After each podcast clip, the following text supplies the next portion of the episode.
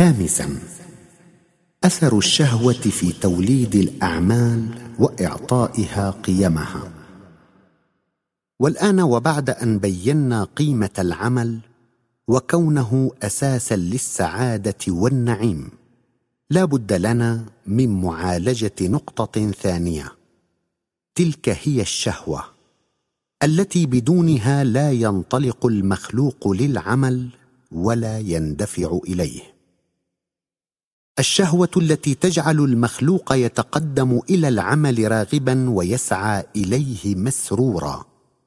ولولا هذه الشهوة لما كان للمخلوق رغبة في السعي إلى عمل من الأعمال ولظل خامدا ساكنا لا يجد ذوقا ولا لذة ولا يعرف للنعيم طعما.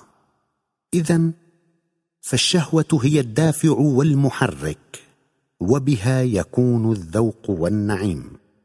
وإلى جانب هذا كله الشهوة هي التي تضفي على العمل قيمته.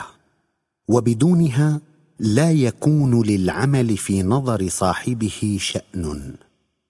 ولا تكون له قيمة.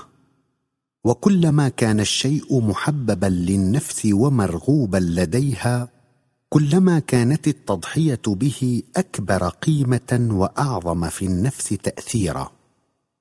فلو أن الإنسان كان لا يرغب بالمال ولا يشتهيه فعندئذ لا يكون للصدقة في نظره معنى ولا يجد في إنفاقه وصدقته رقيا نفسيا ولا إقبالا.